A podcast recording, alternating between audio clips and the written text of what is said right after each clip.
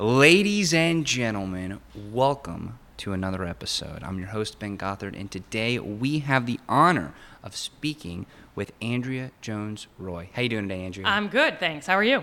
I am doing wonderful, Wow. and you're actually literally the first person I've ever met from Maryland, so Yeah, it's like a bonus. Yeah, you're welcome. So, yeah, is it what you expected? I mean, I don't even know. You know, Yeah, no, I don't yeah, know. wanna, I don't want to disappoint. You know, on behalf you, of Maryland. You're so. totally not. So, Okay. I mean, all of Maryland, it's, you know, they're paying attention, so it's totally It's riding true. on yeah. this yeah, one the conversation. reputation of, of a state that no one thinks about otherwise. Yeah, yeah. I, I, it's one of those that I have to lie, and I'm like, I'm from D.C. or Baltimore, and I'm not. I'm from just like Western miserable Maryland. So well, shout out to you, Western Maryland. yeah, yeah. Western Maryland shout out. appreciates it. so, I want to really ask you and jump right into it. I want to know what is your story? Oh Jesus! Oh, sorry. Uh, uh, my story.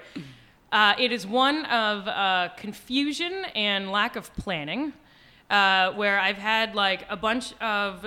I basically my whole life been interested in a million different things, and keep thinking I'm going to commit to one, and then realizing I'm actually interested in something else. And so it's either a story, depending on your lens and depending on my mood for the day, of, of like exciting, like career changes and like different stuff that I'm getting up to and living in different places, or a side of like a story of like a sad lack of commitment. So I don't know which way you want this podcast to go. So you tell me how you want to play this. Well, I actually want to check out both of them. All right, So, let's do that. Let's start from the beginning. Okay. Uh, well, I was born on a Wednesday. Uh, Solid day. Yeah, yeah. Uh, I'm gonna actually keep going with this. My mother, I think this is a big part of my life, is my mother. The minute I was born, had like a huge chocolate milkshake, and then apparently I didn't sleep for the first three days of my life because all the caffeine like it went into the breast milk, and uh, so I feel like that just I'm like literally drinking coffee right now. So that actually probably paints a pretty accurate picture for the rest of my life uh, for you. Those first three days. Yeah, it's all my mother's fault, is what I'm trying to say here. Uh, no, so I went to, I did, uh, I'll start uh, as a semi adult. I did a PhD right out of undergrad uh, in political science at the University of Michigan and didn't really know what I was getting into, but didn't really know what else to do. And so I was like, why not sign up for this like eight year cult, you know? And so I did. And I got super brainwashed into, I don't know if you spend a lot of time in academia, it's a, it's a dicey place to be. I mean, I went to college. Okay. So, Where'd you go to college? I went to LSU. Oh, nice. So- Yeah, yeah. A friend of mine from my program is now faculty at LSU. Cool. Yeah, he's it, doesn't matter. Uh, he's he's cool. He's great. Uh, he's very involved in the teachers union. Doesn't matter. Or like the adjunct fact. Doesn't matter. Uh, great place. Uh, so I went to a PhD program. Didn't know what I was going to do. While you're in the program, they basically brainwash you into thinking that anything that's not a life of being a professor in academia is being a huge horrible sellout and like not doing anything good for the world because why would you like make money by doing something for someone rather than like sitting in a room and thinking really hard and like occasionally teaching 18 year olds so i did that for like i finished my phd and i did that at uh, carnegie mellon and nyu shanghai for like five years. And then uh, i was like 33 and i was like this is insane. I've been living in this strange like i'd been in school since i was six you know? Like i went straight undergrad college right? Uh, or undergrad grad faculty and I was like, I need to know what it's like to, you know, not have a summer vacation or live my life according to a syllabus. And so I quit my job, moved to New York with no plan, and so much for, and I even that first year I wrote myself a personal syllabus because I was like, I don't even know how to think about this. So I was like, Mondays I'll send emails, Tuesdays I'll have a class, you know, it was insane. Uh, and I became a diversity consultant for companies and I do now. I do stand-up comedy, and I'm also a circus performer, which I had been the whole time, but I've been doing it uh, in New York as well. So it's it's a lot. And now I'm like NYU asked me to come back to teach a class, so I'm there part of the time teaching some data science and doing consulting, and but also free to hang out with you on a Monday afternoon. So it's all very complicated. And it all started from those three days. That milkshake With the milk. Yeah, yeah, yeah. I'll have everyone know that my mother and I are both now vegan, and I think that's really a reaction to that milkshake that just like ruined me early on. So Ah. yeah, yeah. well, you know. You, even though the milkshakes are- dairy was not the issue, it was definitely the caffeine, which I'm totally keeping. I Yeah, guess some milkshakes are different than others. You really never know what's going to come. yeah, out. yeah, yeah. So, when you were making that change, or, or right before you decided, I believe you said you were 33. Something like that. Yeah. The years get fuzzy at, at this point, but yeah. when when you were uh, really in that moment of transition, when Yeah. you got inspired to make that move, were you in the the room thinking, or were you teaching the 18 year olds? Like, how did that really happen? It kind of both. It was something I wanted to do for like seven years. Like at the, at the end of my PhD program, I was like, I don't think this world is for me, and but it was like I was so conditioned to think that this was the only right way to live and anything else would be less of that. Like literally they're like come to our career fair on how to become a professor. Like there's just no there was like no other option, right? And I was like in Michigan, there's nothing else going on. It was snowing just all the time, you know, so it was dark. And so I, I had in my mind an email that first I was going to write to my grad school advisors, then I was going to write to my uh, boss at my postdoc, and then I was going to write to the provost at NYU Shanghai. And I had it in my head, like written in my head for like seven years and I finally uh, wrote it. Kind of, it was both like in a spur of the moment, but also seven years coming, right? Uh, so I, I taught a, sem- a fall semester of 2015. I gave a final exam, and I sat there at this, sitting there staring at my students taking a final exam, like right before I was going to fly home to New York for uh, for uh, winter break. And I was like staring at these students, and they were like, one of them was late, and one of them was complaining. And I was just like, I don't want to deal with. So, uh, most of my students are lovely, but I was just like, I don't want to do this. And I was reading this like newsletter from Lena Dunham. Like she used to write something called Lenny Letter, and it happened to be one about how she quit her job right before she became like a writer for you know all this crazy stuff, right? And she was like, one of the lines was, she was like sitting in some room, and she was like, doing more of this isn't going to get me where I want to go. And I was just like, oh. So I'm like reading this while my students are taking an exam. Later that night, I'm on a plane flying to LA, that, then, then to New York, and I'm watching an episode of, you know, the f- television show Fargo? Honestly, I don't want It, it doesn't matter. Uh, I've only seen the first two episodes, and that convinced me to quit my job.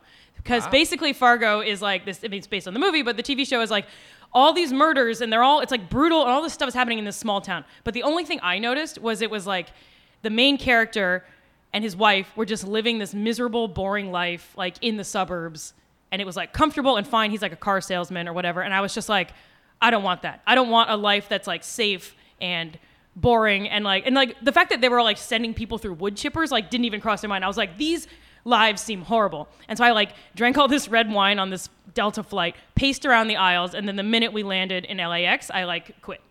Which is like not the kind of thing you want to like make a huge it was like the biggest decision of my whole life and i was just like that's it i'm done. And uh, i immediately told everyone about it because i was like i will like the following two weeks i was just like all i wanted was my job back. Like it was it was a rough transition. But it was i mean i th- hope it was the right move but it was not easy. So it seems like it started with a milkshake, but the main Yeah. transition was Yeah. with a bottle of wine. Indeed, yeah, yeah. Not even a box. I think on Delta it's like a box. Like this is, Ah. yeah. But I was living in China, where which has many virtues. Uh, red wine is not among them. So it was a real, real step up for me. So I want to talk about um, where you want to go Oh boy. and what you really want to do. Okay. because I believe you were saying that article you read was talking about how if the things or talking about how the things that she was doing at that point were not helping her get to where she wanted to go. Right. So where do you want to go? Right. Because if that wasn't helping you get there, Right. And one of the big challenges, thank you for asking that. Uh, literally, I was thinking about that on my way here today because I just, one of my big challenges was I don't know. Right. And I was like, I'm not going to find it sitting in a room thinking really hard about it. So I was like, I'm just going to go out and try a bunch of different things. So, so the latest version of my answer to that question is I want to bring what I love about social science to the rest of the world in a way that isn't limited just to the those who can like afford to go to a four-year college uh, or even for those who can afford and went but are now 10 years into a career and don't have any opportunity to go to school in like a meaningful way either right?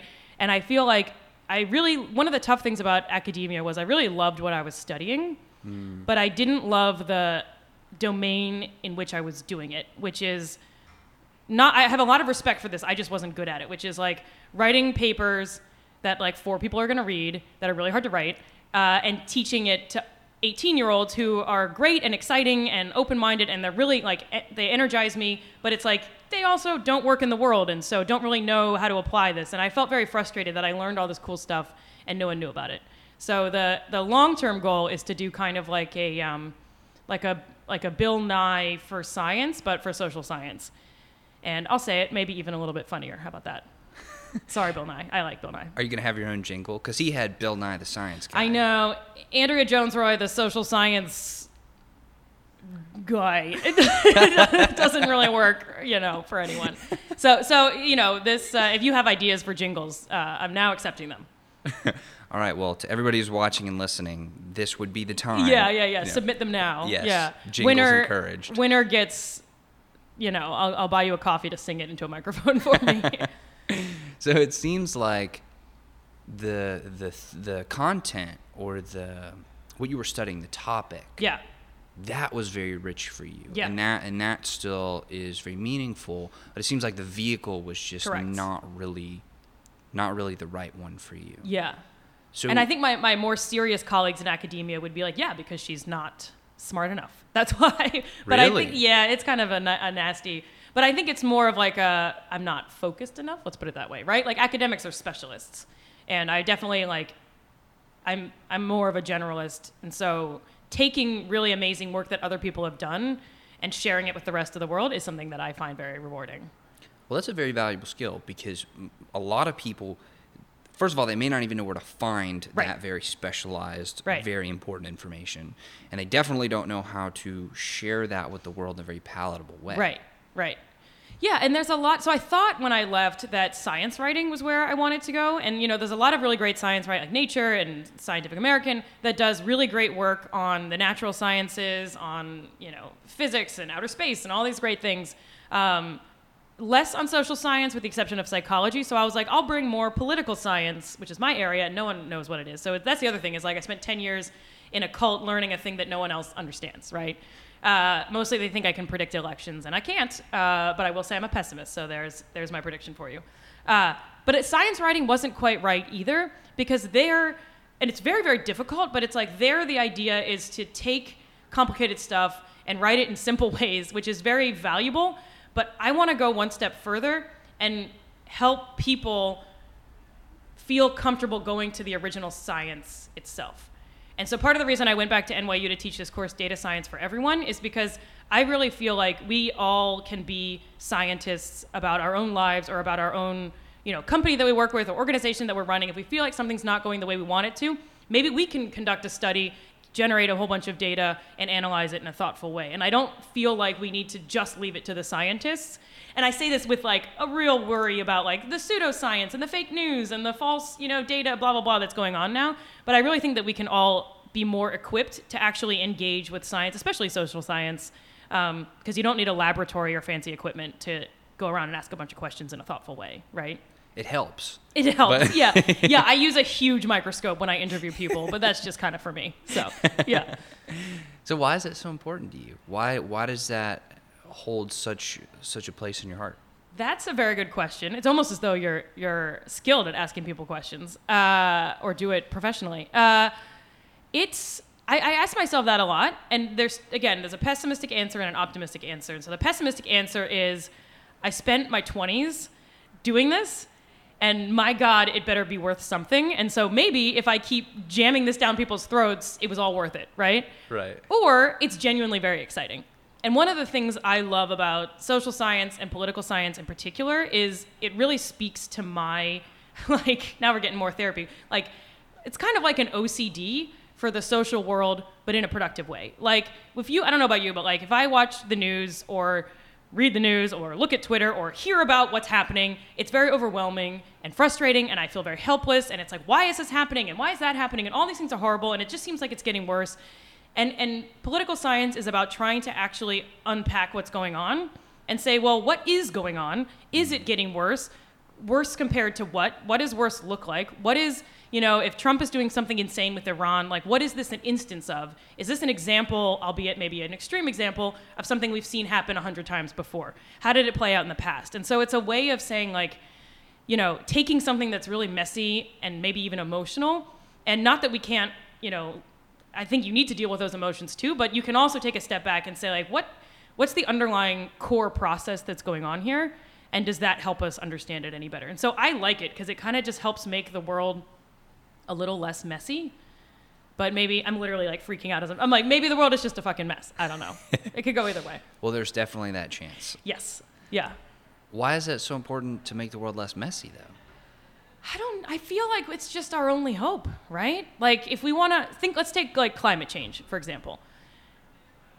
A lot of the barriers to doing something about it, if you assume that we should do something about it, uh, are human related political and psychological barriers. Like people not believing in it or people thinking yeah but what's the difference of one person you know if i not that recycling even does anything more but like who cares if i recycle this cup or use a reusable bottle because in the scheme of things there's a million other things doing right? Well that's an example of something called a collective action problem which is any situation where a tiny individual contribution doesn't really make a difference like paying your taxes paying the subway fare. But if everyone doesn't do it it's a huge mess and then there's, because I can think of it as a collective action problem, I can then say, well, what are other examples of collective action problems that we've overcome? And how have we solved that? Like getting people to pay their taxes or, you know, occasions where, uh, you know, Germany is actually really so good at overcoming collective action problems. They conserved, they had a campaign to conserve water and they conserved so much water that everyone's basements flooded because no one was using as much water. So it's like, it works. And so there's tricks you can do to get people to behave in a pro-social way. And so being able to do that helps you, I think, actually figure out thoughtful solutions and think through consequences of solutions. And maybe if they'd thought further, they'd say, actually, you don't need to conserve that much. You can actually use some of the water. Or if they're going to conserve that much, let's change the way that we, I don't know anything about how, let's change the dam. I don't know how water works. Me neither. Yeah, water. Water. How does that work? Yeah. does that undermine everything I just said? no, you know what I want to talk about? Water. Let's get into it. what is it? Yeah. H2O, I think, I don't even know. but I'm really not sure. I'm not sure. Yeah. So, by understanding the mechanism Yeah. underneath, Yeah. the idea is we can unpack these really complicated, really serious, emotionally charged things, and we can break it down to a science and understand it, Right. or them, more than one, Right. whatever. And then from that understanding, come up with solutions that actually help both Yeah. understanding the short term and long term implications of what we're actually doing. Yes, and that is a perfect summary of the entire delusion or hope of social science, which is like for a long time we had the natural sciences studying the world, and we had the humanities, you know, also studying the world, but not using formal necessarily. Some historians will get mad at me right now. Uh, so sorry in advance for the hate mail from historians you're going to get. Uh, saying let's take the same kind of principled, you know, form a have an observation, form a theory, have a hypothesis, test the hypothesis about the messy social world, and let's put that together. So that's where social science lives, but it lives in this strange hope that we can predict things. And you know, humans are very very weird compared to the rest of you know. If you boil, let's talk about water again, right? If you boil water, or if you if you heat up water, it boils if the equivalent for humans, if you heat up a society, sometimes it becomes a protest, like we're seeing in Hong Kong, and sometimes it totally doesn't. And it's like, well, what's everyone else doing? What are we, you know, what are the consequences? And so, what are the social networks? Who's deciding to protest? And so, it's much more complicated. So, we're sort of hoping that these principles work, and I think that there is some interesting evidence that it does. Um, but there is kind of like a hope that understanding humans in a concrete, quantitative way works and that's what i'm doing with companies is basically you know if you think of the diversity space in, in any company tiny companies huge companies it's very fraught it's very problematic. There's a lot of subtle nuance and context and this and that about what counts as inclusion and bias and all these horrible things. Uh, and so i think that if we can unpack at least some of the moving parts and dig really deep into some of what's going on we can better understand and say oh okay the way if we assume we're all biased the way i see it really playing out in this company is around promotion decisions. And that's where the real change takes place. Or it's when you're in a meeting and you're only hearing from half the room every single time, then why are you recruiting all these diverse people or whatever? And so I think that that's like where I've landed as a microcosm of testing some of my own hypotheses that you can even do social science and expect something interesting to come of it. Because otherwise, what? We're just like shooting in the dark, right? Well, I think so. Which is probably what most policy actually is.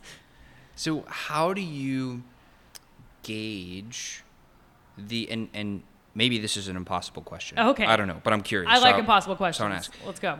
How do you actually gauge the what the long-term implications are of decisions that you make today with so many different moving pieces also noting that in the time that it took you to like gather the intelligence and figure out how to make the decision by the time you've then taken Mm-hmm. that data and made the decision there's new data that may have totally corrupted that past um, Right. uh, the the results of, Right. of what you got so so how do you actually do that in a way where you're taking into account all the facts. It's kind of like a moving dynamic thing where you're constantly gathering information. And then Right. based on all of that, then you're able to make decisions and then how do you then um, Right. like understand the long-term implications? Right, right. That question summarizes basically what you're asked when you do a PhD. So, so very good. Uh, there is no, you know, there's no good way to do it. One of the analogies I was given once uh, that I found very useful in this world because it, in this domain because you're like, yeah, whatever policies we come up with about, let's say tax policy, right? Let's just pick a really exciting one that everyone loves talking about, tax policy.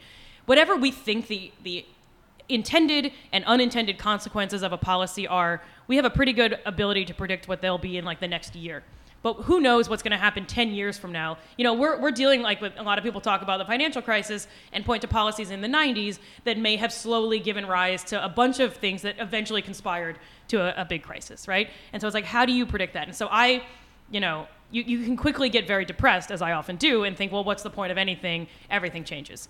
And the analogy I was given once that I thought I think really works well is the weather. So we are very good right now at making point predictions about what's going to happen tomorrow and the next day. Like we people complain about the weather, but that's because they don't understand probabilities, right? But we generally speaking can say with some confidence what's going to happen tomorrow. We can also say with some confidence that December is cold and July is hot. Some of that's changing depending on your uh, where you are and climate change, but generally speaking, we know those patterns. But what we're really bad at is the medium term. So we are really, really. I, I would be very hard pressed to correctly tell you what the weather's going to be like a month from now. I can tell you it'll probably be colder, but I can't really tell you if it's going to rain or be windy or whatever. And so social science is very good at very long term. Like we kind of know that setting up in your government your government a certain way tends to give rise to certain types of behaviors. We tend to know what different markets are going to look like in the long term, right? But we're and we're okay, you know, a lot of people make money in the stock market based on their predictions about tomorrow. But we're a disaster at talking about the midterm term. And so I think that's kind of like where we live. And so that's why things like, you know, predicting who's going to win the election in 2020 is very difficult because it's such a complex system and there's so many moving parts. But we can probably say with some certainty what the political climate's going to look like tomorrow. And we can probably, gosh, hopefully say that in 2024 we're going to have another election, right? Right. Fingers crossed, frankly. So, when you're thinking about how you want to play a role in in this whole Mess. situation Yeah. that we're talking we about, call it a situation. Yeah. um, when when you're thinking about your role in that, where do you see yourself? Um, you know, I know we talked about about your show, Right. With you know, we're still waiting for catchy jingles. We are, yeah. I'm disappointed I haven't had any sent in to me yet. So, Um, but but where do you really see yourself? And and maybe it would be um, kind of interesting to look at it from in ten thousand years from now. oh boy. How do you want people to remember you? Mostly when you said that, I was thinking about those like, what does New York look like after humans? And it was just like these like gnarly trees like over top of like what's left of a building. So I'll be happy if anyone thinks of me ten thousand. I'll be happy if humans are around ten thousand. I mean, who knows? Maybe we're done. You know, maybe that's that's just you know that'd be good for everyone. Uh, I supposing humans still exist, supposing they remember me, I think being remembered as someone who brought science to everyone, something like that. That's cool. Thanks. That's super cool. Thank you. So, I'm curious because I feel like it's really hard to answer this question. I like how all your questions are like, this one's hard. Yes. But what truths do you hold today oh boy. that you think you will not hold 10 years from now? What do you mean by truths? Like things that you believe to be true today that in 10 years from now you don't think you'll believe those same things. Huh. Things like about the world or about anything? Just Yeah. tr- I'm just trying to, I'm like, maybe I don't have any truths. I guess the one that comes to mind is that is kind of what we were talking about before is like maybe 10 years from now I'll be like, you know what? We can't figure any of this out. Let's just live our lives. And, and I'll like chill out in 10 years or something like that. Here's one I would like to get rid of.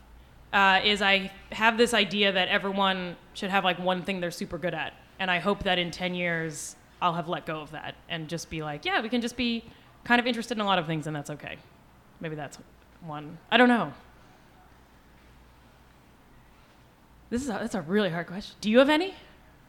Oh, I'm sure I have a ton. I'm just not sure what they are yet. Yeah.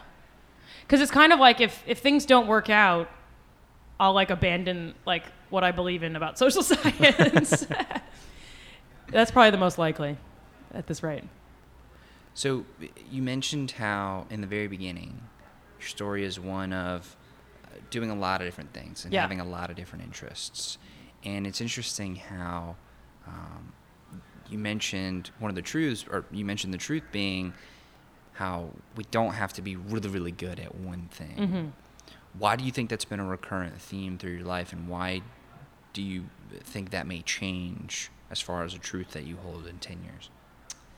That's a good question. All of these are very good questions. I think that, well, I, I mean, the real answer is I have no idea. But I've just always grown up with this idea. I've always admired, let me put it this way I've always admired people who are really passionate and really driven by one thing. And one possibility is so my father is a filmmaker, and he is an amazing filmmaker and loves making films and lives and breathes film. And he's like, he's always getting, my mother's going insane by it, but like, he's always buying new cameras and he's like reading magazines about, like, he'd fall asleep reading about like the latest in, you know, documentary world, whatever. And he was a, a Hollywood assistant director for a long time and then quit to become an independent freelance filmmaker. Uh, and so I think I very much followed, you know, in, inspired by what he's done, right? And I think I've always just wanted to have that. And I have friends who are, you know, so I do comedy, and my friends who are comedians are just like, if you don't live and breathe comedy, you'll never make it. And they're right. And I've tried to live and breathe comedy, and I get bored. And so then I, but I, I a lot of my friends are academics, and they live and breathe academics, and their whole world is wrapped around becoming ten, be, becoming tenured and their research and all this. And I was like, wow, that's great, but I can't do it for more than like six months, and I get bored out of my mind. I do circus, and I train at a place called Circus Warehouse. It's really amazing, and they're all like, "We haven't seen you in years." That's why, because I can't fucking focus. Oh, sorry, I can't focus. But they're all there, and I see pictures, and I'm like, "Man, they are still working on handstands." I am so impressed by that, but I just can't ever. At the minute I get excited about one thing, something else is shiny. And for for most of my life, I've considered that a character flaw. And I've tried to focus on that thing, and then I kind of lose my mind, and then it ends up being this very like unstable churning equilibrium. So now I'm in this space, I think maybe for the last year, where I've just been like, you know what? I'm going to be a crappy version of all three. And maybe a really good version of whatever this strange combination is. Or maybe a crappy version. I don't know. They're like, she is not only the only one, she is the worst one, which is mathematically true. And the best one. Yeah. And very mediocre, to be honest. Uh, so I don't know. So I've just, and, and I, but it's hard. And I'm probably wrong. And so that's why I said, like, I hope that 10 years from now, I'm like, no, no, no. It's okay to be kind of okay at a lot of different stuff. I don't know. It's kind of the only hope I have at this point. So it seems like when you were just answering that question, you mentioned like specific jobs or specific Mhm. specific careers. But do you think that same thing could hold true for like different fields of study? I mean, it seems like Mhm. you've been in a very uh, like a, a very specific like field of study Yeah. where you are learning about a ton of different things, but within kind of the lens of of of science, of social, of of, uh, of of political stuff, Yeah, right? yeah. Like, do you think that could be your thing? That is your thing, and you're just applying it in different ways as you go about life? It could be. I've thought about that. It's definitely the case with the diversity work, where basically I was studying all this stuff about politics, which is basically trying to understand how humans in non market situations, so we're not buying and selling things directly from each other, uh, but are living in a hierarchical, power based system, and how we interact and what the outcomes of those things are. And companies live in markets and so there's transactions there. But within a company we're not really i mean we're buying and selling labor but we don't let's, let's set that aside. We're really living in like this organization that's hierarchical and all we have as currency is like influence and power and respect and reputation and all these kind of less quantitative things. And so it was really amazing to me that i was like this is the same thing. Like it's less democratic because you just have a CEO. You don't democratically elect a CEO, which is a sign that maybe democracy is a mess, right? But because you're like, you wouldn't run a company that way, for God's sake. Uh, but now we'll set my non-democracy thoughts aside. that really turned. Uh, but so it was an amazing revelation that everything I studied applied insanely well. What I have yet to crack is whether that applies to comedy and circus. Circus, I think I'm comfortable to be like, let's just not take everything so seriously and swing around on some random stuff and just call it a day. And I'm happy with that. But comedy, if you think about like successful comedy, is basically observing things in a very precise way about the world and shedding light on it in a new way. And that's, at least to me, the kind of comedy that I find most satisfying. You're like, oh, that is true. How did I never think of that? And for some weird reason, it's funny. And what's very cool about doing uh, stand up comedy in particular is you have these amazing natural experiments every single night. So you go on stage, you say the exact same things, and it works or it doesn't. And you're just like, ooh, which was it? Was it the audience? Was it me? Was it because I paused? Is it my material, for example, uh, in case it's not obvious from our conversation, is, is pretty self deprecating. And if I'm in a good mood, it works. And if I'm like a little bit sad, the audience is just like, oh, that's sad. And you're like, oh, no, I'm doing it wrong. So it's like a tiny thing has a huge difference. And so that kind of principle is exactly the same as everything we've been saying with social science. So I guess so. I don't know, but it's like, that's the only way I can think at this point. Well, it seems like you're brilliant at studying people. Thank you. I don't understand people, so maybe that's why I have to put math around it. I don't think anybody really does. That's true. To be fair. That is true. So I want to thank you. Thank you. So so very much for sharing this time with me. It's been very special. Um, I do have one more question for you. All right. Well, and this was great, so thank you. What question should I be asking you that I just wouldn't think to ask?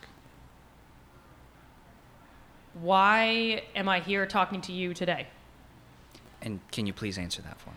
Uh, because I have no plan ever. And so all your questions about where do you see yourself uh, were very difficult for me. Uh, but one thing I do think is a maybe a good quality, it probably get me killed eventually, is uh, I like doing weird new things. And so we hadn't met before, and I didn't really know what this was about. But uh, I was asked to come in, and I, I say yes to stuff. And I think that's something that, yeah, like I said, either will kill me or be what works out in the end. What and the I, other? today it worked out. I really am happy to be here, and this was much better than looking at a spreadsheet at home, which was my other plan. Well, thank you so much. yes, yeah, for, uh, low choosing bar, but option. yes, yeah. No, this was great. Thank you. Awesome. Well, thank you very, very much. And uh, to everybody who's watching and listening, I want to thank you all very, very much. Your time is very valuable too. So thank you for sharing that with us today. And I will see you all on the next episode. Take care now.